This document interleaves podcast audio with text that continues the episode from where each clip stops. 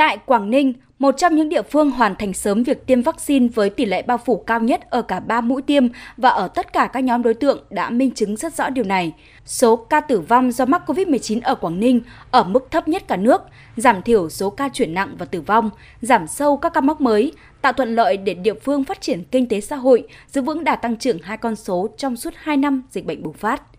Dù vậy, khoảng 2 tháng qua, khi cả nước bước vào khám sàng lọc thực hiện tiêm ngừa COVID-19 cho trẻ em từ 5 tới dưới 12 tuổi, tại Quảng Ninh và nhiều địa phương có những trường hợp trẻ phải trì hoãn tiêm do đang điều trị các bệnh nền hoặc do mới nhiễm COVID. Điều này dẫn tới tiến độ tiêm vaccine mũi 1 cho trẻ bị chậm và tâm lý băn khoăn lo lắng như chia sẻ của một phụ huynh ở xã Tân Phong, huyện Ninh Giang, tỉnh Hải Dương. Đối với bé nhà tôi thì khi mà đã mắc Covid rồi và hoàn toàn khỏe mạnh à, sau khi ờ, mắc bệnh ấy, thì tôi cảm thấy là cái việc uh, tiêm vaccine cho con thì uh, không còn cần thiết và để lựa chọn thì tôi sẽ đồng ý với việc là không cho con tiêm. Tâm lý e ngại tiêm mũi vaccine nhắc lại cũng xuất hiện ở nhóm người lớn tuổi sau khi họ mắc COVID-19. Ông Trần Văn Sung, phường Tứ Minh, thành phố Hải Dương cho biết. Nhiều người đang lăn tăn không muốn tiêm mũi 4 qua các cái mũi 2, mũi 3 thì nó có những cái phản ứng phụ như là đau người, mệt mỏi, dịch bệnh không có diễn biến phức tạp cho nên là nhiều người chủ quan. Đây là suy nghĩ không tốt cho cái phòng chống bệnh. Tại các địa phương như Cao Bằng, Bắc Cạn cũng đang ở giai đoạn nước rút tiêm mũi 3 và bắt đầu chiến dịch tiêm mũi vaccine thứ tư, trước mắt tập trung vào nhóm đối tượng có nguy cơ cao như những người suy giảm miễn dịch và có bệnh nền.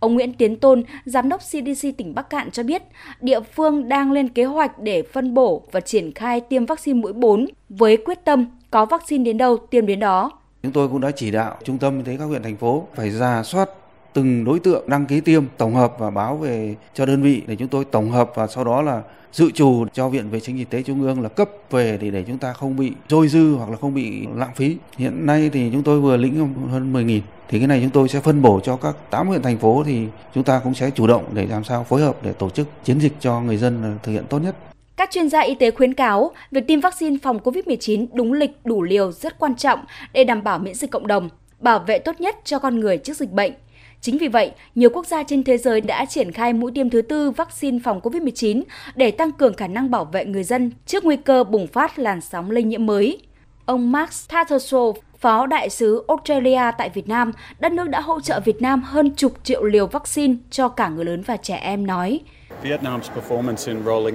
Kết quả bao phủ vaccine của Việt Nam rất ấn tượng. Hơn 96% dân số của Việt Nam đã được tiêm chủng.